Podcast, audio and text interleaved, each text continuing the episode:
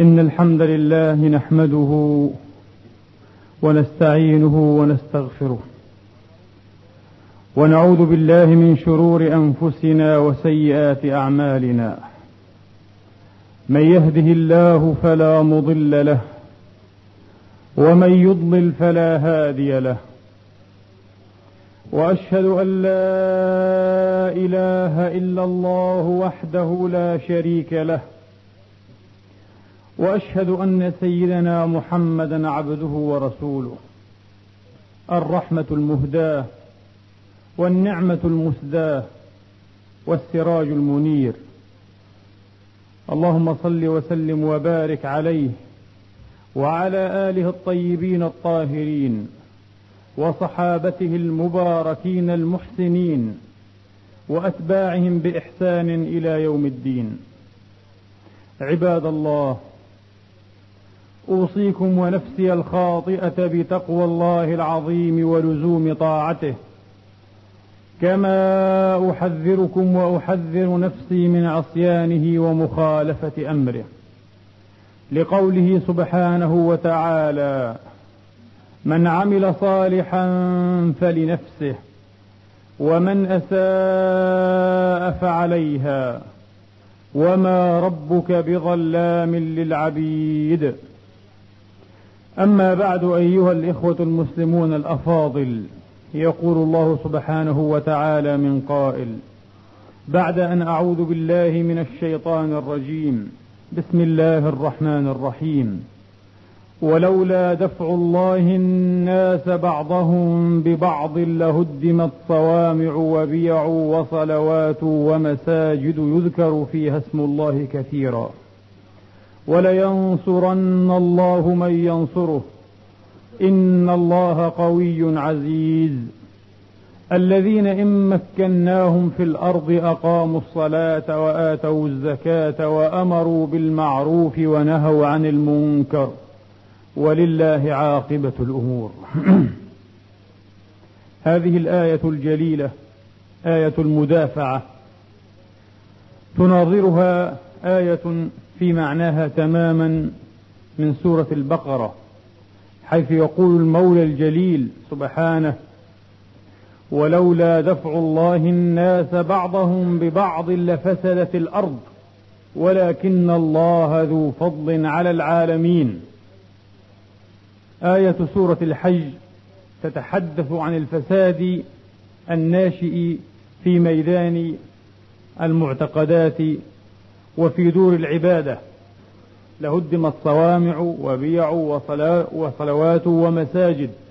أما آية سورة البقرة فتعم بالذكر الفساد. لفسدت الأرض لفسد جوها وبرها وبحرها لفسد طيرها وحيوانها ونباتها وإنسانها. كما قال سبحانه وتعالى في سورة الروم ظهر الفساد أي تمكن واستقر. ظهر الفساد في البر والبحر بما كسبت أيدي الناس ليذيقهم بعض الذي عملوا لعلهم يرجعون. آية المدافعة أو آيتا المدافعة من كتاب الله سبحانه وتعالى تكشفان وتتحدثان عن سنة من سنن الله سبحانه وتعالى الكونية القدرية الخلقية. سنة عظيمة من أعظم وأثبت وأفعل وأغلب هذه السنن. أغلبها في عرض الجغرافيا وعلى طول التاريخ. دائما ما خلت الأرض من قانون المدافعة من قانون المدافعة. والقرآن الكريم يتحدث ويوضح هذا القانون في ميدان رحيب في ميدان متسع. إنه ميدان الأمم والشعوب. ولولا دفع الله الناس بعضهم ببعض وليس الأفراد أو الجماعات الصغيرة. الناس هكذا على عمومها إنه قانون المدافعة في أرحب ميادينه وأوسع حلباته وأوسع حلباته. ولولا دفع الله الناس بعضهم ببعض لفسدت الأرض. هذه المدافعة يمكن أن نقسمها إلى قسمين مدافعة الباطل بالباطل وأهل الباطل في عموم أحوالهم وفي أغلب شؤونهم في مدافعة لأن الباطل متعدد الباطل متعدد ولا يرضى باطل عن باطل إلا في معركة ضد الحق. ربما يتحد الباطل مع الباطل في معركة ضد الحق والهدى. هذا قسم. وأما القسم الآخر وهو المعني في الآيتين كلتيهما. مدافعة الحق والباطل وليس مدافعة الباطل والباطل إنما مدافعة الحق والباطل. يريد القرآن أن يحكي لنا حقيقة تاريخية وحضارية وسننية. هذه الحقيقة أن الصراع طويل والصراع دائم بين شعوب الأرض وأممها بين شعوب الأرض وأممها. لكن القرآن لا يبرر إلا لونا واحدا من ألوان الصراع. وإلا صنفا واحدا بحياله. إنه صراع الحق والباطل. إنه مدافعة الحق للباطل. كيما يمسك رمق, رمق هذا الحق. وتبقى بقية صالحة من نور وهدى. تضيء بسناها وتهدي البشرية في مشوارها. في مشوارها الحضاري الطويل. الفكر العلماني أو الفكر التحرري الليبرالي الغربي يبرر ألوان الصراع كلها بتدعيمه المبدأ الدارويني المعروف. وقد تحدث داروين عن مبدئه هذا وكرسه في ميدان الحيوانات فقط أو في عالم النبات والحيوان فقط ولم يتحدث عن عالم البشر إلا أن التطوريين الاجتماعيين أمثال سبنسر وغيره قد دعموه في عالم الإنسان أو في عالم البشر. فقالوا إن القانون الحاكم هو قانون صراع البقاء. لا بد من المدافعة ولا بد من المصارعة لكي يبقى لكي يبقى شعب أو تبقى أمة. صراع البقاء. إذا هذا هو المبرر الأول. والبقاء لمن؟ داروين قال البقاء للأقوى أو قالوا للأصلح. والأصلح دائما هو الأقوى في نظرهم. الأصلح دائما هو الأقوى ولذا لديهم مثل عام مشهور يقول القوة هي الحق. Right is right? القوة هي الحق وهذا ما نلحظه بالذات نحن المسلمين المستضعفين في هذا الوقت. نلحظه ونتلمسه إنه شأن متبلور. يصطلي المسلمون ويكتوون بناره صباح مساء إن العدالة تتلون بلون القوة. فمن كان معه القوة والغلبة كانت قضيته عادلة. ومن كان ضعيفا لا قوة له فلا شأن له وقضيته دائما تتسم بأنها بعيدة من العدل بعيدة من العدل بمراحل يقضى عليه بالمظلومية أبدا يقضى عليه بالمظلومية والمقهورية أبدا. ولا يسمح له بأن يرفع رأسه لكي يتأوه أو يصيح أو يشتكي. إن العدل والحق يتلون بلون القوة وهذا مبدأهم. القوة هي الحق. إنه قانون يشبه قانون الأسماك في البحار أو الوحش في الغاب أو الوحش في الغاب. كل هذه تبريرات تتسق مع المطامح والمطامع وسلطان القوة وغلبة الطغيان وغلبة الباطل. لكنها في نظر القرآن في نظر المعطيات القرآنية غير مبررة أبدا لأي لون من ألوان هذا الصراع. تحت هذا المبدأ وفي ضوء هذا المبدأ قانون الغاب يستبد عشرون في المئة من سكان هذا المعمور بأرزاق ثمانين في المئة من سكان هذه الأرض. عشرون في المئة فقط. يموت الملايين جوعا ومسغبة كل عام وأقدار تقدر بآلاف آلاف الأطنان ترمى من المواد الغذائية وغيرها في البحار حتى لا ينخفض سعرها. ما يقدم للقطط والكلاب في ديار الغرب الأوروبي والأمريكي يمكن أن ينقذ عشرات الملايين من الأرواح البائسة التي قتلها ويقتلها الجوع صباح مساء. القوي له كل شيء والضعيف ليس بيده شيء. هكذا إذا ساد قانون الطغيان وقانون غلبة القوة وقانون المعادلة بين الحق والقوة. القوة تساوي الحق والحق يساوي القوة. إذا عادلنا بين القوة والحق على هذا النحو الشائع أنتج لنا وأفرز لنا ذلك كل ما نرى من مظاهر عدم التكيف مع عدالة السماء ولا حتى عدالة الإنسانية. أنتج لنا وأفرز لنا ذلك كل ما نراه من استبداد وطغيان ومقهورية ومظلومية تعاني منها شعوب كثيرة في أرجاء هذا المعمور الذي يبرره القرآن هو لون واحد من ألوان المدافعة. أن يدافع الحق الباطل. لأن الباطل إذا استمكن وإذا استقر نشر الفساد نشر التأله أو الألوهية الزائفة في الأرض.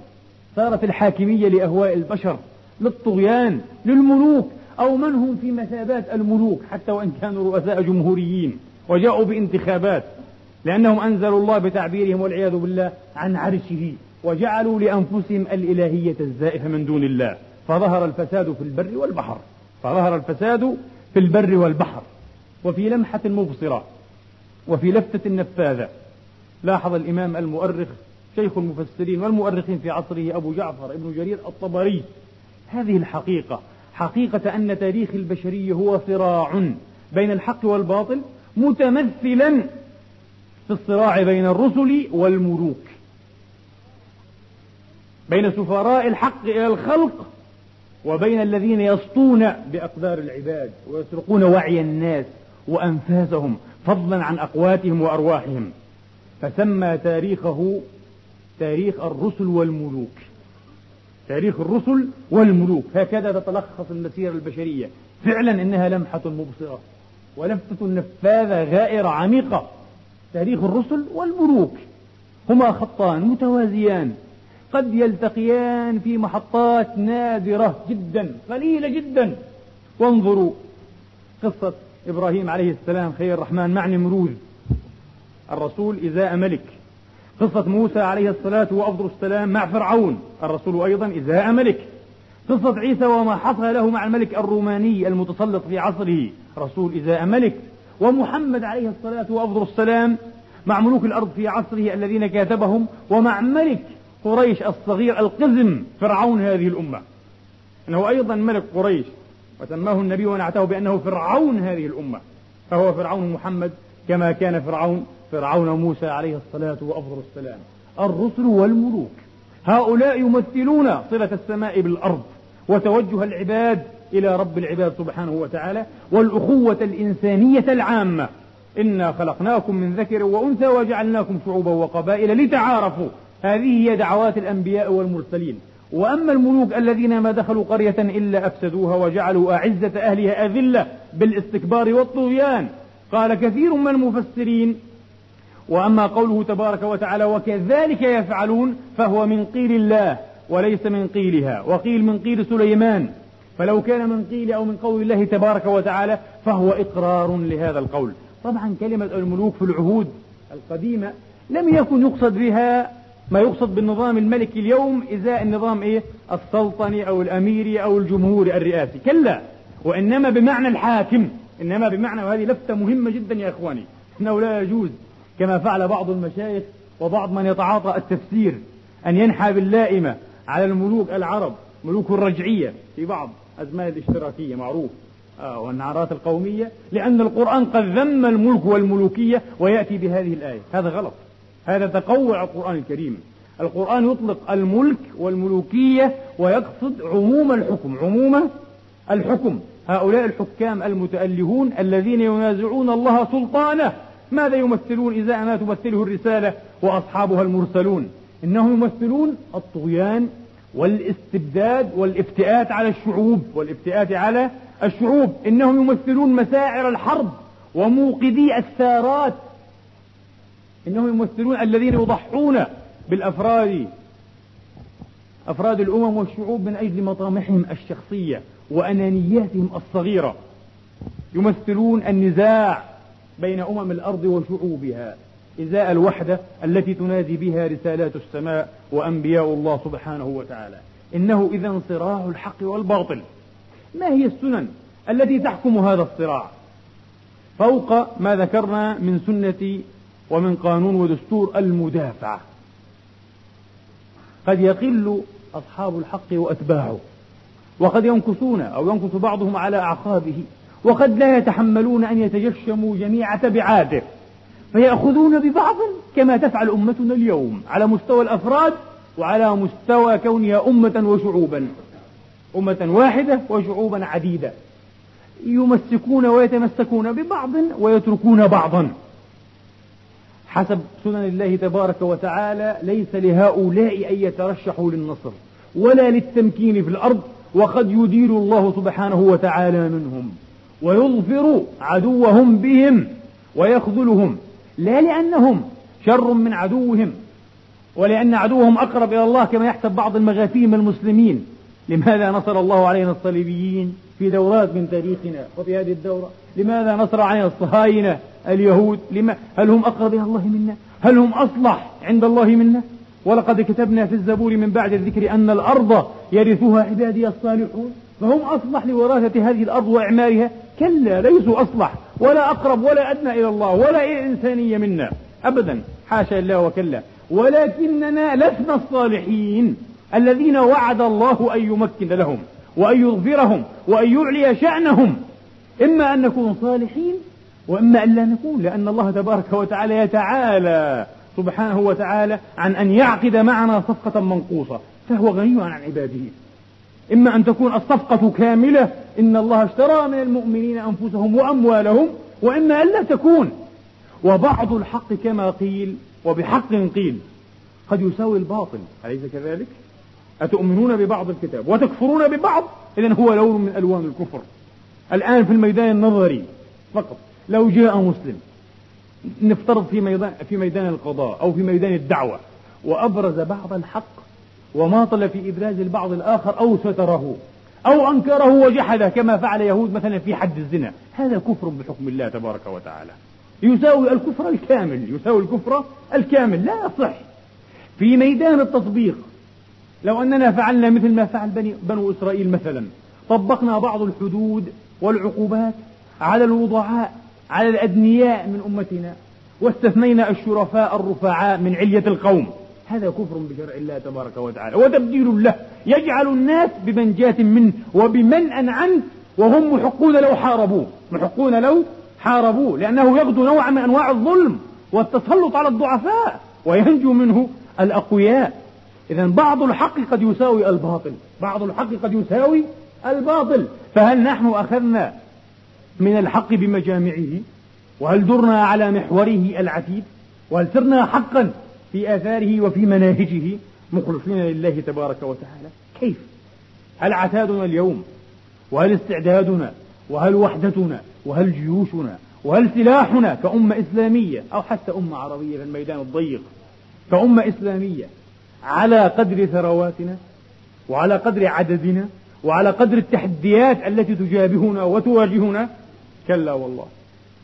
طبعا سنن الله لا تحابي الجهلاء كما أنها لا تحابي المقصرين كما أنها لا تحابي المقصرين.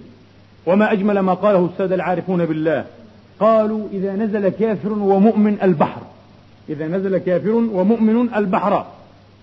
وحدث حادث انكسر هذا الزورق وكذا. فإنه لا ينجو إلا من تعلم السباحة. فإذا كان الكافر قد تعلم السباحة فإنه ناج لا محالة. وأما المؤمن الصالح القريب إلى الله فإنه غارق لا محالة. لأن سنن الله لا تحابي الجهلاء ولا تحابي المقصرين والكسالى والعجزة. باسم أنهم أقرب إلى الله في ميدان العبادة أو في ميدان التأله أو في ميدان الأذكار. كلا. سنن الله لا تحابي أمثال هؤلاء. بعض الناس قد يقول لأن الذين يفكرون بعقلية الخوارق والكرامات وبعقلية مهدي يأتي ويضع عن الأمة آثارها ويتحمل مؤونة الجهاد والإعداد فيها جميعا شخص واحد. فيأتي لكي يعفينا جميعنا من مؤونة الإعداد ومؤونة النضال والجلاد والجهاد. ينتظره جميع طوائف المسلمين لهذا المنطق للأسف الشديد. وفي المقابل نرى كثيرا حتى ربما من أذكياء إخواننا وأذكياء المسلمين قد سيطر عليهم واستبد بهم المنطق الجبري في فهم الأحداث. قال لي أحدهم قال لي مهما فعلنا هل نستطيع أن نناطح الأقدار؟ إن إسرائيل مكتوب في قدر الله. أنها ستكون إسرائيل العالية وستحكم في الأرض المقدسة وسيعلو بنو إسرائيل علوا كبيرا ما كنا نستطيع دفع ذلك. لا نستطيع دفع ذلك. وستأتي الملحمة وتأتي المعركة الفاصلة ولن يستطيعوا أن ينتصروا علينا بإذن الله. سينتهون. كله بقدر الله. قلت ما أقبح هذا التفسير؟ وما أبعده عن فهم الإسلام الحقيقي. ما أبعده عن فهم الإسلام الحق أو الحقيقي.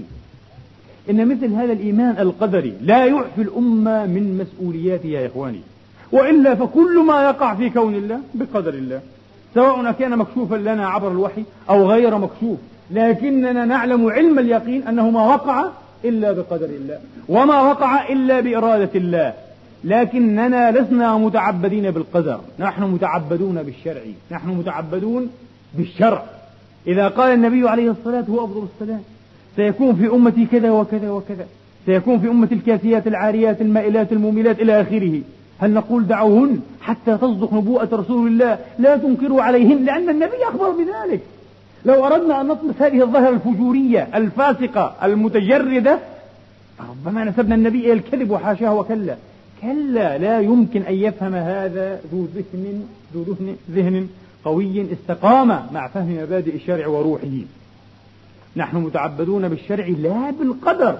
النبي قال ذلك وحتما هو صادق وسيقع ما قال لكن هذا لا يعفي الفاسق من فسقه ولا الفاجر من عاقبة فجوره كما لا يعفي. من ناط الله تبارك وتعالى وعصب بجبينه واجب الأمر بالمعروف والنهي عن المنكر وجهاد الظلمة والفاسقين والمعتدين من واجبه أن يقوم به. بغض النظر عما تكون النتائج. بغض النظر عما تكون النتائج. إذا هناك قوانين أخرى ضمن قانون المدافع. لابد أن تفهم. لابد أن تفهم. قد تختل الكفة وقد يختل الميزان أو تختل الموازين. فيكثر أهل الباطل أهل الحق. فيكثر أهل الباطل أهل الحق. وربما تفرض على أهل الحق وهم قلة معركة ما أرادوها وما أعدوا لها. ونحن الآن نستشعر ونشعر أن هناك قوى كونية جهنمية شيطانية تريد أن تفرض على الأمة الإسلامية حروبا. حروبا داخلية وبالتالي بعد ذلك ربما حروبا أخيرة نهائية. تصفى فيها هذه الأمة. تصفى فيها هذه الأمة. والأمة المسكينة المتشظية المتشرذمة فعلا أمة ما تآلفت قلوبها. ما تآلفت قلوبها. ما هو إلا أن يلقي العدو الذي يخطط ويكيد ويدبر ويتآمر إسفينه أو شراكه وحبائله حتى نقع نحن في الشرك وحتى يفعل فينا هذا الإلقاء فعله. طبعا قد يقول كلكم وليس بعضكم هذا فعل الحكام فعل الحكام العلمانيين الذين لا يريدون للإسلام نصرا ولا عزة. فأين دور الشعوب إذن؟ في ماذا تتلهى الشعوب؟ ما دورها؟ بعض الناس يا إخواني وأقول دائما هذا القول بعض الناس لا يريد أن يعرف الحقيقة. بعض الناس يشمئز حتى من تقرير الحقيقة لأنها تثبطه أو تحبطه. لا تجعله ينتشي بأفيون الأوهام أوهام النصر. وأننا خير أمة وأعظم أمة وأننا إلى خير إن شاء الله قريبا وربما سدنا العالم كله في فترة قريبة. هذا كلام بعيد بعيد عن المعرفة القرآنية ذاتها وبعيد من المعرفة العلمية. شوف في سورة الروم في أول سورة الروم تحدث القرآن في دعوة واضحة إلى تأسيس وعي عالمي في الذهن الإسلامي الناشئ يتعاطى مع الشؤون الدولية ويعرف ويتلمس المواقع على خارطة القوى العظمى في ذلكم الزمان حين تحدث عن معركة الروم والفرس وغلبة الفرس ثم غلبة الروم بعد ذلك في بضع سنين ووضح في تعبير هو دعوة أو ينطوي على دعوة صريحة إلى تأسيس تفكير مستقبلي بلغة العصر. إلى تأسيس تفكير مستقبلي والتفكير المستقبلي بحسب إيحاءات القرآن وعطاءاته ومناظيره لا يمكن أن يتبلور. ولا يمكن أن ينشأ إلا ضمن إطار معرفة السنن الكونية. في ميدان التاريخ في ميدان الاجتماع في ميدان نشوء الحضارات وأفولها واندحارها. ولذا ورد في نفس هذه السورة أعني سورة الروم قل سيروا في الأرض فانظروا كيف كان عاقبة الذين من قبل. كان أكثرهم مشركين والجواب أين الجواب؟ كيف كانت عاقبتهم؟ إن معرفة هذه العاقبة على وجه الدقة والتفصيل منوطة بالسير في الأرض سيرا استقرائيا تجريبيا بمنطق العلم التجريبي. سيروا في الأرض. ادرسوا الحضارات. ادرسوا التواريخ. إن بعض الناس يعرف حتى من درس تاريخ أمته. يقول لماذا تنبش التاريخ؟ لماذا تفتح القبور؟ ما فائدة معرفة هذه الأمور؟ لأنه لا يدرك لا يدرك عبرة التاريخ. فعبرة التاريخ لا يدركها إلا من كان ذا بصيرة. قال تعالى فاعتبروا يا أولي الأبصار. ولولا أن كتب الله عليهم الجلاء لعذبهم في الدنيا. عن بني النضير ذكر الله قبلا قبل ذلك سبحانه وتعالى فاعتبروا يا أولي الأبصار عبرة التاريخ لا يدركها إلا من كان ذا بصيرة. بعض كبار المؤرخين كالدكتور مفهوم حسين مونس رحمة الله عليه ينكر أن يكون التاريخ ميدان اعتبار. طبعا هو رحمة الله عليه مع انعطافه القوي في آخر حياته الفكر الإسلامي والتصور الإسلامي لم يدرك أنه يتجافى بهذا المنطق مع القرآن الكريم. وبوضوح القرآن يقول إن في التاريخ عبرة. وهذه العبرة لأصحاب البصائر لأصحاب الأحداث القوية للملهمين علميا. إذا جاز أن يقال إن في العلم إلهاما لأصحاب هذه البصائر المدركة النفاذة الشفيفة الطهور. لم يدرك ذلك. لماذا؟ هو أنكر أن يكون في التاريخ عبرة؟ لأن البشر يكررون أخطاءهم دوما. البشر يكررون أخطاءهم حتى على مستوى الأمة الواحدة. لكنه لم يتساءل لماذا تتكرر هذه الأخطاء؟ لماذا تترى هذه الأخطاء؟ في نظرنا تتكرر وتترى وتتعاقب هذه الأخطاء لأننا لم نعتبر بعبرة التاريخ. ولذا قال حكيم من الحكماء وما أحسن قوله وما أصوبه. قال الأمة التي لم تعي ماضيها يحكم عليها أن تعيشه مرات ومرات. سوف يتكرر هذا الماضي دائما. لأنها لم تعه لم تدرك لم تعلم من أين أتيت هذه الأمة. إن مخالفة بسيطة كما تعلمون في معركة أحد مخالفة بسيطة. لم تعف الصحابة الأجلاء رضوان الله تعالى عليهم وفيهم رسول الله يتلو عليهم آياته وفيهم البدريون وفيهم خيرة عباد الله في ذلكم الزمان. لم تعفهم من هزيمة ماحقة حلت بهم وأوجعتهم حتى أنهم أنوا متسائلين. أن هذا من أين أتت هذه الهزيمة؟ فكان القرآن واضحا في الجواب قل هو من عند أنفسكم. إن الله على كل شيء قدير. إن الله قادر أن يحقق النصر بغير قانون المدافعة. لكن الله لا يريد ذلك. الله لا يريد إلا أن يعمل القوانين. هو وضعها وهو يحترمها تبارك وتعالى. قد يقول بعضهم أليس لها استثناءات؟ نعم. هناك استثناءات نادرة محكومة أيضا بقوانين أخرى لا بد من معرفتها. لا بد من معرفتها. وهذه الاستثناءات لا تعكر صفو القانون الأوحد أو صفو القانون الرئيس الكبير قانون المدافعة. وما أصابكم يوم التقى الجمعان؟ فبإذن الله وليعلم أي ليعلم الله وليعلم المؤمنين وليعلم الذين نافقوا وقيل لهم تعالوا قاتلوا في سبيل الله أو ادفعوا إلى آخر الآية. إذا المسألة تحتاج إلى تمحيص تحتاج إلى اختبار. حين تفرض المعركة على أهل الحق بحق أو بباطل فرضت عليهم قد لا يأتيهم التمكين مرة واحدة ولا دفعة واحدة وقد يتأخر عنهم التمكين وقد لا يأتيهم أصلا لماذا؟ لأن هذا التمكين لا يأتي ولا يتجلى إلا بعد تمحيص هل أنتم جدراء؟ هل أنتم مرشحون في نظر العناية الإلهية لنصرة الله سبحانه وتعالى والتمكين لكم في الأرض؟ لا بد إذا من التمحيص لا بد إذا من التمحيص. هكذا يضرب الله تبارك وتعالى الأمثال في هذه المسألة وفي هذه القضية. فالمؤمنون لا بد أن يمحصوا وأن يبتلوا وأن يفتنوا في نار الابتلاء في نار المحنة. ليمتاز طيبهم من خبيثهم ويظهر خبيثهم إزاء طيبهم. لينفي طيبهم الخبث الذي في نفسه وقد يجتمع الطيب مع الخبث. مع الخبث القليل في نفس المؤمن وهو لا يدري إنه سيتشحر وسيتمحض بعد لله بعد هذه المحنة. سيجعل نفسه وأمره وكله وشأنه جميعا لله ليكون مرشحا باظفار الله وتمكينه. قال تبارك وتعالى ضاربا المثل في هذه القضية بالذات وسماه مثلا كذلك يضرب الله الأمثال. أنزل من السماء ماء فسالت أودية بقدرها فاحتمل السيل زبدا رابيا. ومما يوقدون عليه في النار ابتغاء حلية أو متاع زبد مثله كهذا الزبد الذي احتمله السيل وطفى على وجه الماء. ما هذا الذي نبتغي الحلية منه؟ كالذهب والفضة مثلا. الذهب لابد أن يفتن بالنار لابد أن يفتن في النار. يوضع هذا الخام أو هذه الخامة في النار فينماز أو يمتاز خبثها من محضها. يمتاز خبثها من محضها. فيتشحر الذهب بعد ذلك إبريزا صافيا لا شية فيه لا شائبة فيه. كذلك هو شأن الله مع النفوس مع الأمم مع الشعوب. قال تبارك وتعالى فأما الزبد فيذهب جفاء وأما ما ينفع الناس فيمكث في الأرض. كذلك يضرب الله كذلك يضرب الله الأمثال. قبل ذلك قال كذلك يضرب الله الحق والباطل فأما الزبد فيذهب جفاء إلى أن قال كذلك يضرب الله الأمثال. هذا هو المثل.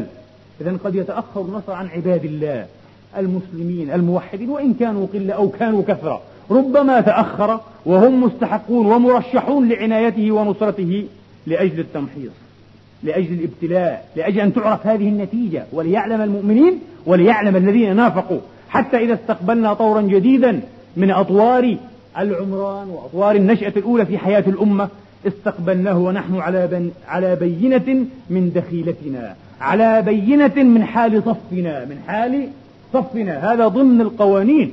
في المقابل قد يتأخر النصر لأننا غير مترشحين وعدونا في المقابل لا يستأهل النصر إلا أن الله سمى ذلكم إملاء. إن الله يملي له. وكأي من قرية يعني أكثر من قرية مش قرية واحدة كثير من القرى والمدن والحضارات.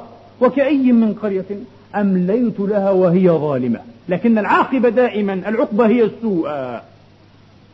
أمليت لها وهي ظالمة ثم أخذتها وإلي المصير. والله عز وجل إذا أخذ الظالم لم يفلته سبحانه وتعالى. فأمليت للذين كفروا ثم أخذتهم. فكيف كان عقاب؟ أي فكيف, فكيف كان عقابي؟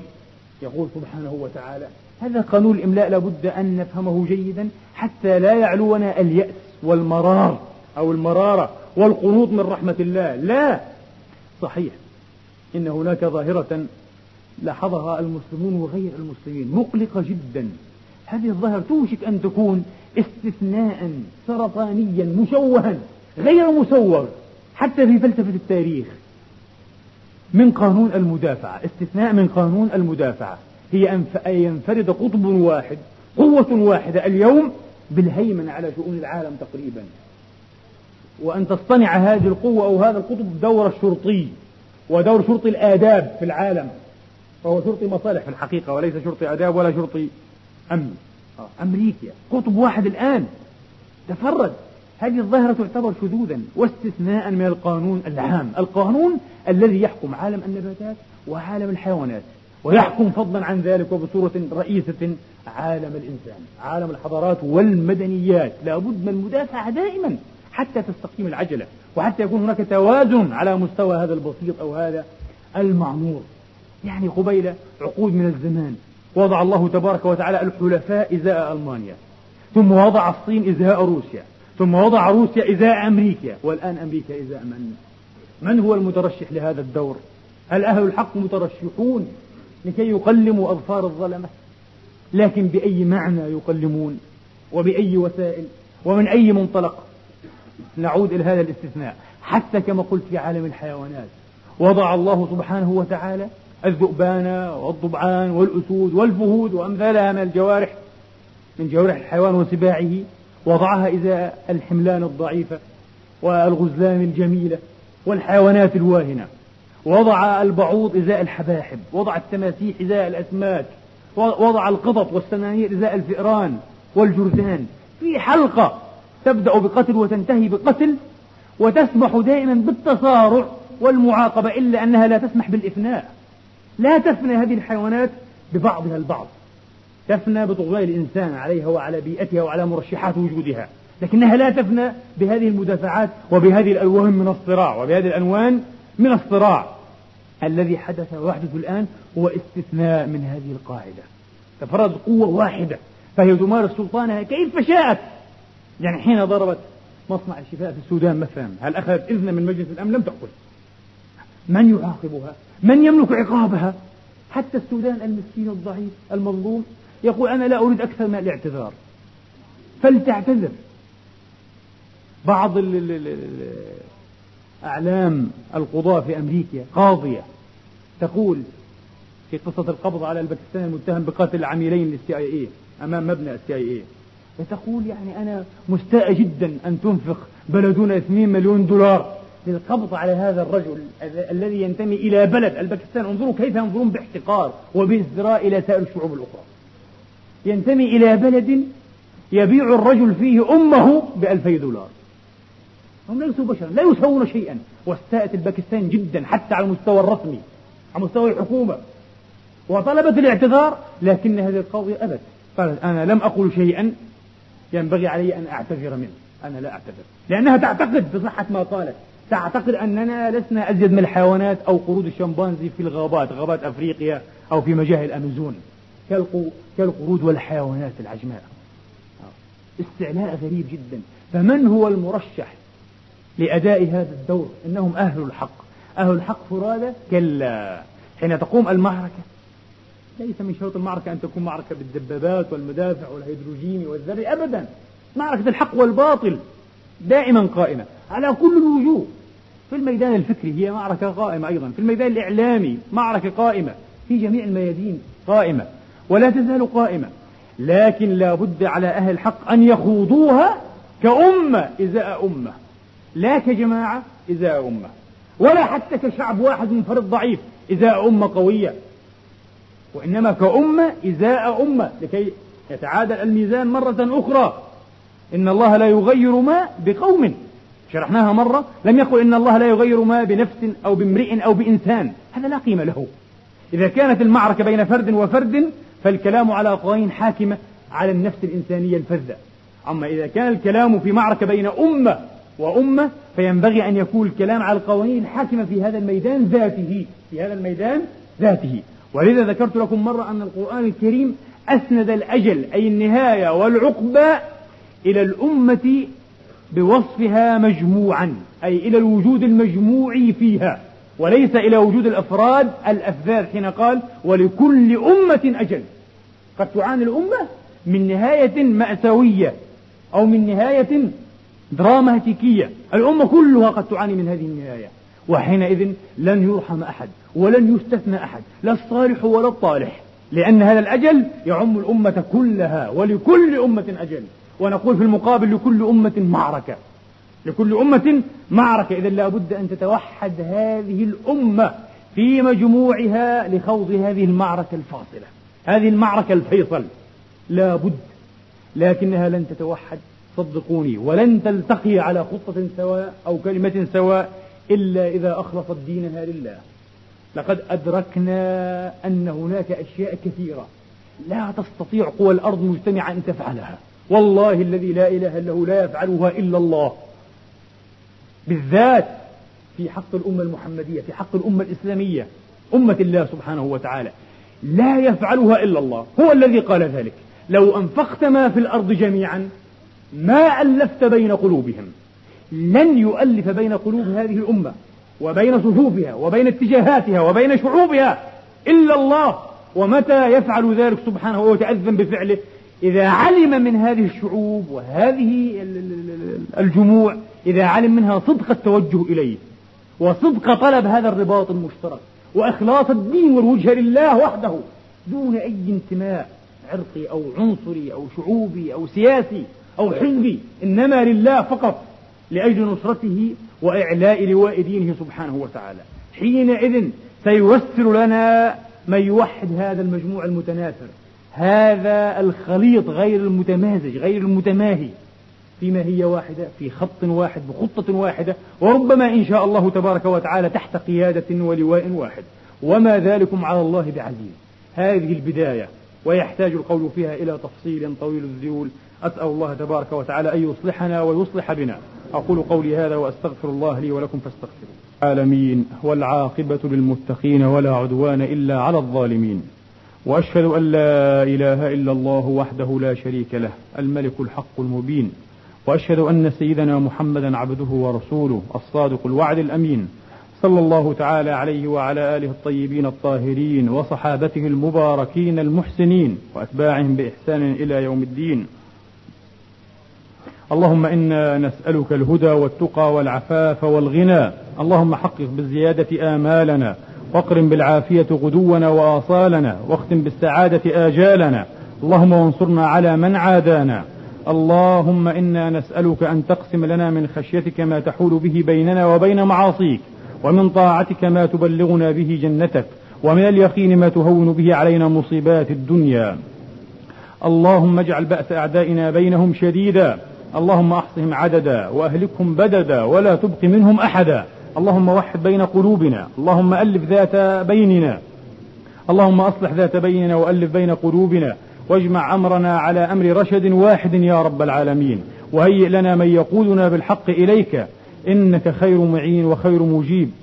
اللهم اغفر لنا ولوالدينا وارحمهم كما ربونا صغارا. وللمسلمين والمسلمات المؤمنين والمؤمنات الأحياء منهم والأموات. بفضلك ورحمتك إنك سميع قريب مجيب الدعوات. عباد الله إن الله يأمر بالعدل والإحسان وإيتاء ذي القربى وينهى عن الفحشاء والمنكر والبغي. يعظكم لعلكم تذكرون. اذكروا الله يذكركم واشكروه يزدكم وسلوه يعطكم. وقوموا إلى صلاتكم.